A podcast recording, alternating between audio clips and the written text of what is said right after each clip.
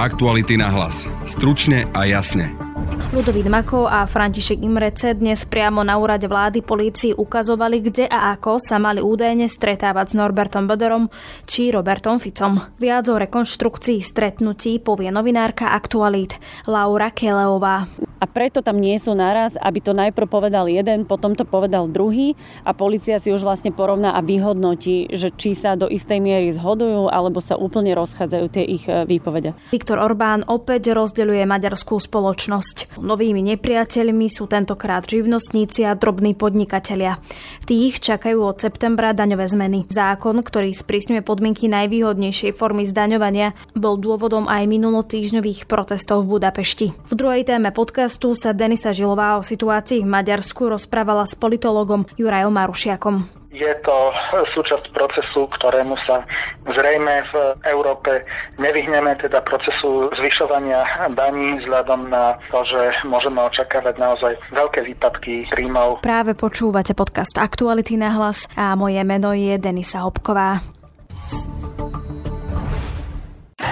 V lete detský akvapark, v zime ski centrum, po celý rok miesto, na ktoré nezabudnete. Demenová rezort má vlastný akvapark, vodné šmíkačky, 3D bludisko, animátorky, lezeckú stenu, wellness aj letné kino. Rezort ponúka nové apartmány aj chatky, a to všetko v srdci Liptova. Demenová rezort SK. Národná kriminálna agentúra minulý týždeň požiadala úrad vlády o súčinnosť pri preverovaní svedeckých výpovedí v kauze Súmrak. Úrad vlády na základe súhlasu premiéra Eduarda Hegera požiadavke vyhovel a sprístupnil celý areál úradu vlády a všetky kancelárske priestory potrebné na preverenie svedeckých výpovedí v kauze Súmrak. Momentálne vítam pri mikrofóne kolegyňu Lauru Kellöovú. Ahoj, dobrý deň. My sa teraz nachádzame pred úradom vlády, kde dnes prebieha rekonštrukcia stretnutí v kauze Súmrak a teda na úrade vlády sa okrem teda policajtov NAKA, advokátov nachádzajú Ľudovít Makó a František Imrecze. Poďme teda vysvetliť viac poslucháčom, že čo je to teda toto za rekonštrukciu. Čo si majú pod tým predstaviť, že sa teda deje momentálne na úrade vlády? Áno, tak tým, že vlastne v kauze Súmrak vypovedajú minimálne dvaja svedkovia o pomerne neštandardných stretnutiach na úrade vlády, napríklad za účasti Roberta Fica, Roberta Kaliňáka, Tibora Gašpara, ale aj Norberta Bödöra, teda nitrianskeho oligarchu blízkeho strane Smer. Tak vlastne dnes je taká policajná rekonštrukcia a dnes si dvaja svedkovia, najprv vlastne v ranných hodinách Ľudovít Makó a potom aj František Imrecze, to sú dvaja svedkovia, pôsobiaci vlastne ešte v minulosti na finančnej správe, tak dnes vlastne policajtom naživo alebo teda názorne ukazujú, že tadiaľto sme prešli, tadiaľto som vošiel do dverí, potom som išiel hore schodmi a tak ďalej. Nevieme, čo sa presne tam odohráva a čo presne hovoria, ale minimálne sme boli svedkami niekoľkých minút, kedy aj František Imrecze a pred ním ešte Ľudovít Makó stáli pred budovou, okolo nich bola teda veľká skupina policajtov a oni názorne ukazovali rukami vlastne ktorým smerom prišli a tak ďalej. Čiže opisujú plasticky, že čo sa dialo. To, čo sa odohráva v budove, my nevidíme a nevieme a nepoznáme, ale môžeme si teda domyslieť, že prídu do miestnosti a ukazujú, tu som sedel, tam sedel Robert Fico a tak ďalej. Čiže snažia sa ako keby čo najplastickejšie a čo najnázornejšie tej polícii vlastne ukázať a opísať, čo sa dialo na tom úrade vlády aj názorne. Videli sme, že Ľudovít Makó tu bol, aspoň takto vyzeral na prvý pohľad z toho, čo sme my mohli vidieť spoza tej brány, že tu bol kratšie ako taký František Imrecze, ten najviackrát vyšiel von, niečo opisoval. A to je nejaký dôvod? Aby sme to teda tým poslucháčom vysvetlili. Zhruba pred 9 ráno prišiel Ľudovít Makó a naozaj to jeho pôsobenie alebo opisovanie bolo pomerne kratšie. V tom čase tu František Imrecze samozrejme nebol. V tom čase sme ani schválne nezverejňovali žiadne detaily, ani videá, ani fotografie, aby sme teda neovplyvňovali a nemarili vyšetrovanie.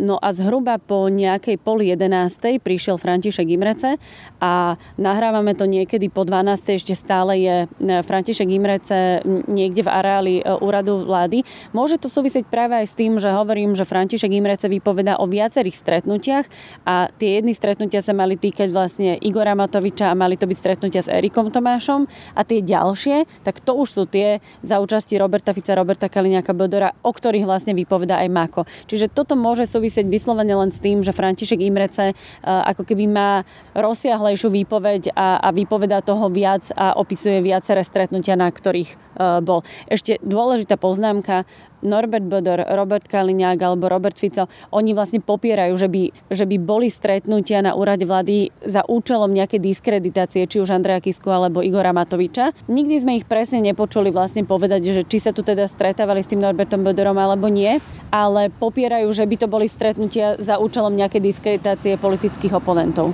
Polícia si čo overuje? Či tie verzie sedia? Či Ľudovít Makó opisuje to isté, ukazuje na to isté miesto ako napríklad František Imrecze? Áno, presne tak. Nemusíme teda očakávať, že na centimetr presne sa zhodnú, ale vlastne majú vypovedať to, čo si pamätajú svojimi zmyslami a preto tam nie sú naraz, aby to najprv povedal jeden, potom to povedal druhý a polícia si už vlastne porovná a vyhodnotí, že či sa do istej miery zhodujú alebo sa úplne rozchádzajú tie ich výpovede. Keď bol František Imrecze von, tak tam teda boli aj tie policajti znaká, oni si tak točili aj to, čo hovorí Imrecze. Ako celé toto možno vyzerá?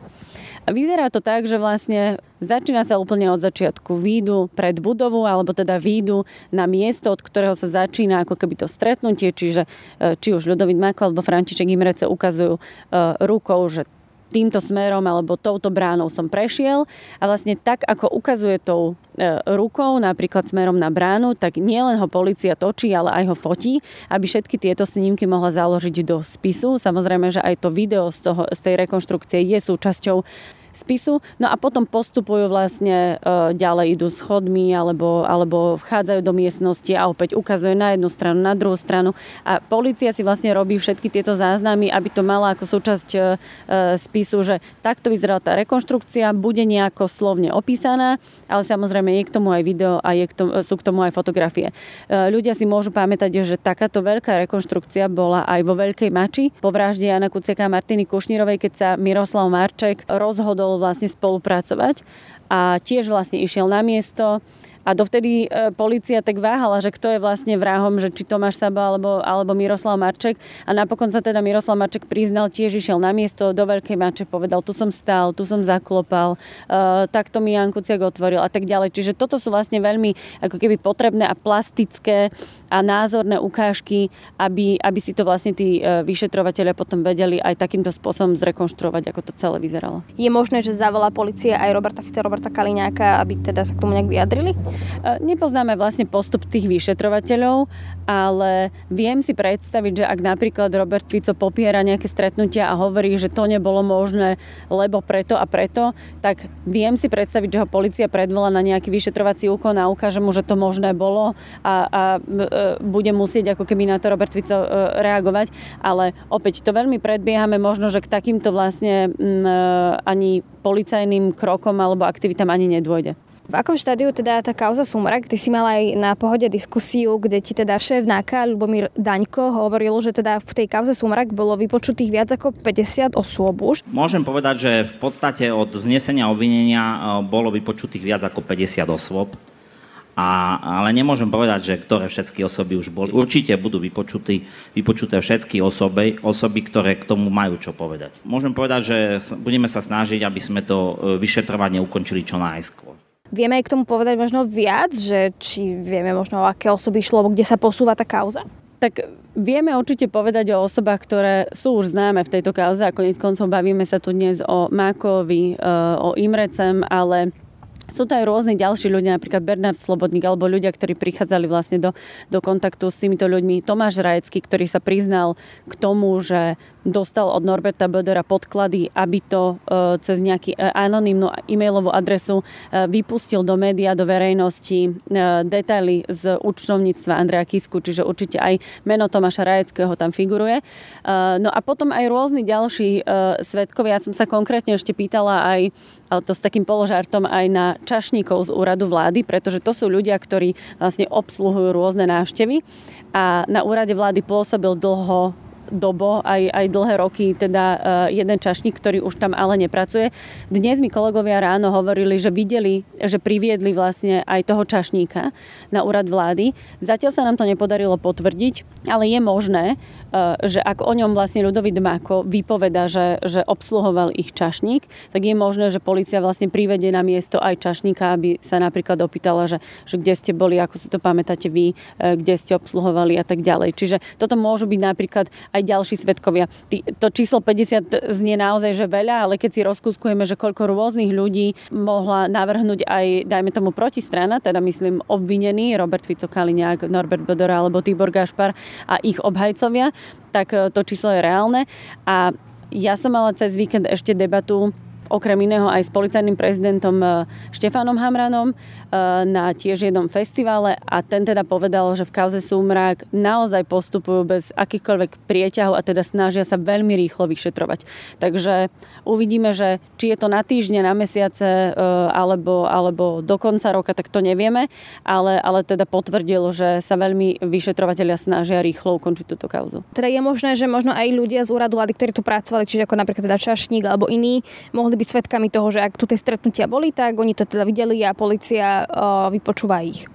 Presne tak, lebo pamätám si, že Ľudovít Makó v jednej výpovedi určite hovoril a spomínal, že keď sa ho pýtali, že kto všetko bol na tom stretnutí na úrade vlády, tak tam okrem iného zmienil aj čašníka, ale áno, samozrejme, že môže sa polícia opierať aj o iných svedkov alebo prípadne o nejaké iné dôkazy. Je veľmi ťažké a málo pravdepodobné, že by teraz polícia našla nejaké kamerové záznamy roky staré alebo že by sa tu Norbert Bödör akože občianský preukazom prihlasoval, alebo že by tu zanechával nejaké stopy, ale polícia môže samozrejme vypočuť aj rôzne osoby, ktoré pôsobili v tom čase na úrade vlády, či si niečo pamätajú.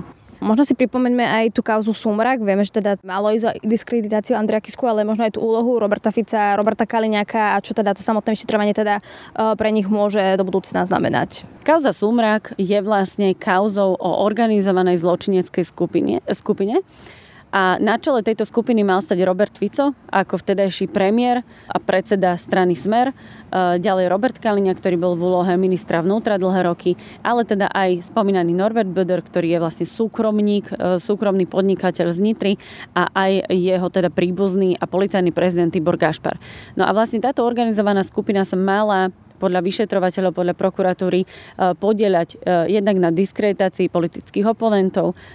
Patrí k tomu napríklad práve tie úniky z daňových nejakých spisov alebo teda z účtovníctva. Hovoríme aj o diskreditácii nielen Andreja Kisku, ale aj Igora Matoviča.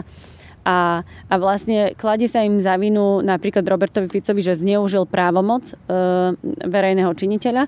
Robertovi Kaliňákovi zasa sa kladie za vinu, že stál za únikom daňového tajomstva a to je vlastne súvisí práve s tým spomínaným Andrejom Kiskom.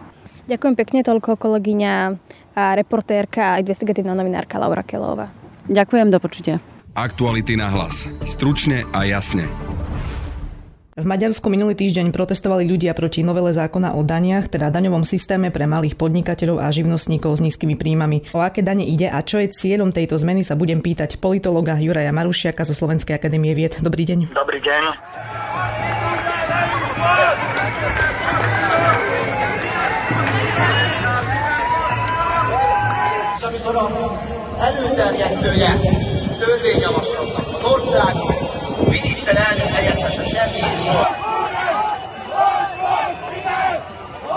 To ide o teda také nízke tzv. Rovnú daň pre živnostníkov, to znamená, že teda živnostníci mohli využívať pre nich výhodnejšie zdanenie. Toto sa končí v súčasnosti a v podstate teda budú musieť prejsť na iné spôsoby zdaňovania, ktoré sa budú výraznejšie odvíjať od reálnej úrovne ich príjmov. Podobné pokusy motivovania ľudí vlastne, aby prešli na živnostnícky spôsob podnikania, častokrát z normálneho pracovného pomeru, zažilo aj Slovensko. Napríklad od roku 1999 do roku 2003 existovala napríklad na Slovensku možnosť paušálneho zdanenia, kde živnostníci platili nejakú vopred definovanú sumu každý rok ako daň bez ohľadu na to, aká bola reálna výška ich príjmov. Na jednej strane im to samozrejme zjednodušovalo situáciu, na druhej strane takáto daň predstavovala aj zásah do verejných financií, pretože samozrejme ohrozovala príjmovú stránku štátneho rozpočtu. To, čo sa v podstate deje v Maďarsku dnes, je zrejme môžeme očakávať aj v iných európskych štátoch a možno aj na Slovensku, teda môžeme očakávať, že nastane zvyšovanie daní.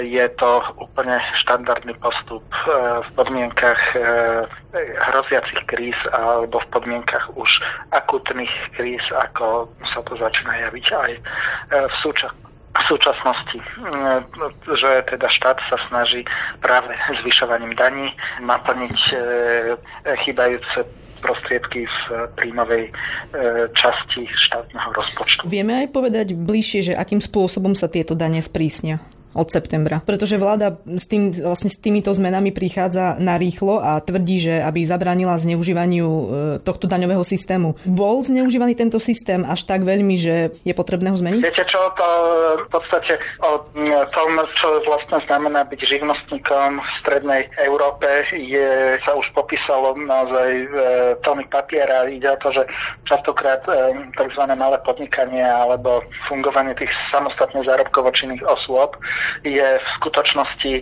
kamuflovaný pracovný pomer, kde vlastne takto zamestnávateľ presúva na plecie zamestnanca náklady na jeho sociálne zabezpečenie, náklady na zdravotné poistenie, dôchodkové poistenie, poistenie v nezamestnanosti a podobne. Čiže je to v skutočnosti pracovný pomer a nie reálne podnikanie. Častokrát ide skutočne o živnostníkov, ktorí majú jedného jediného zákazníka, čiže o to viac je to zrejme, že ide fakticky o zamestnancov a nie o podnikateľov. Áno, ale z toho mi potom vyplýva, že ľudia by mali by akože prijať tú zmenu, ale oni namiesto toho protestujú proti tomu. Tak zrejme preto, lebo budú vlastne musieť platiť vyššie dane, takže to je, tá obava je samozrejme v celku rozumná, pretože môže sa stať, že teda to zamestnanie tak či tak nezískajú. Teraz je to tak, že podľa tejto schémy daňovej platí živnostník alebo malý podnikateľ zhruba 120 eur mesačne ako na odvody. Teraz tým pádom hrozí, že niektorí podnikatelia môžu si zakladať firmy napríklad na Slovensku a tým pádom tie príjmy z daní budú ešte v Maďarsku nižšie. Takto. Je faktom, že niektorí podnikatelia toto môžu urobiť. Ide o to, že koľko je takýchto podnikateľov, do akej miery sú práve takíto podnikatelia, takíto tzv. Živnostníci viazaní a do akej miery majú, povedzme, to svoje podnikanie definované veľmi úzko lokálne a do akej miery sú viazaní teda naozaj na toho jedného odberateľa. Čiže takýto podnikateľ, ktorý má naozaj de facto jedného zákazníka, je fakticky zamestnanec, tak taký si založiť firmu na Slovensku len tak jednoducho nemôže. Takže z tohto hľadiska sú ľahšie postihnuteľní práve takíto drobní živnostníci ako napríklad veľkí podnikatelia. Pred niekoľkými mesiacmi, tuším práve v máji, Maďarsko oznámilo zavedenie mimoriadneho zdanenia pre veľkých podnikateľov v rôznych sférach, od leteckých spoločností cez bankovníctvo a podobne. V podstate veľké podniky na to zareagovali práve poklesom cien maďarských akcií, veľmi prudkým poklesom. Na druhej strane malí podnikatelia vo väčšine prípadov také veľké možnosti nemajú a ja by som povedal, že by som neočakával nejaký masový prílev maďarských živnostníkov na Slovensko. Vy ako hodnotíte tento zákon, ktorý už včera podpísala aj prezidentka? No, je to v prvom rade zákon príjmaný s vysokou dávkou takej mocenskej arogancie, ako je to pre Viktora Orbána zvykom. Je to ale v podstate súčasťou Orbánovho politického štýlu rozdeľovať maďarskú spoločnosť a vytváranie vlastne nejakých skupín ľudí, ktorí sú potom definovaní ako nepriatelia, tak toto sa teraz môže vzťahovať na týchto drobných živnostníkov, ktorí môžu byť obviňovaní z toho, že podvádzajú štát na daniach. Takže na druhej strane hovorím, že je to súčasť procesu, ktorému sa zrejme v Európe nevyhneme, teda procesu zvyšovania daní vzhľadom na to, že môžeme očakávať naozaj veľké výpadky príjmov do štátneho rozpočtu. Takže ak tomu správne rozumiem, Viktor Orbán považuje týchto drobných podnikateľov za svojich nepriateľov? To neviem, koho považuje za svojich nepriateľov. Dôležité je, z koho dokáže takýchto nepriateľov vyrobiť. To je podstatnejšie. Ďakujem. To bol politológ Juraj Marušiak zo Slovenskej akadémie vied. Dovidenia. Na dnešnom podcaste spolupracovala Denisa Žilová. Od mikrofónu sa lúči a pekný zvyšok dňa želá Denisa Hopková. Aktuality na hlas. Stručne a jasne.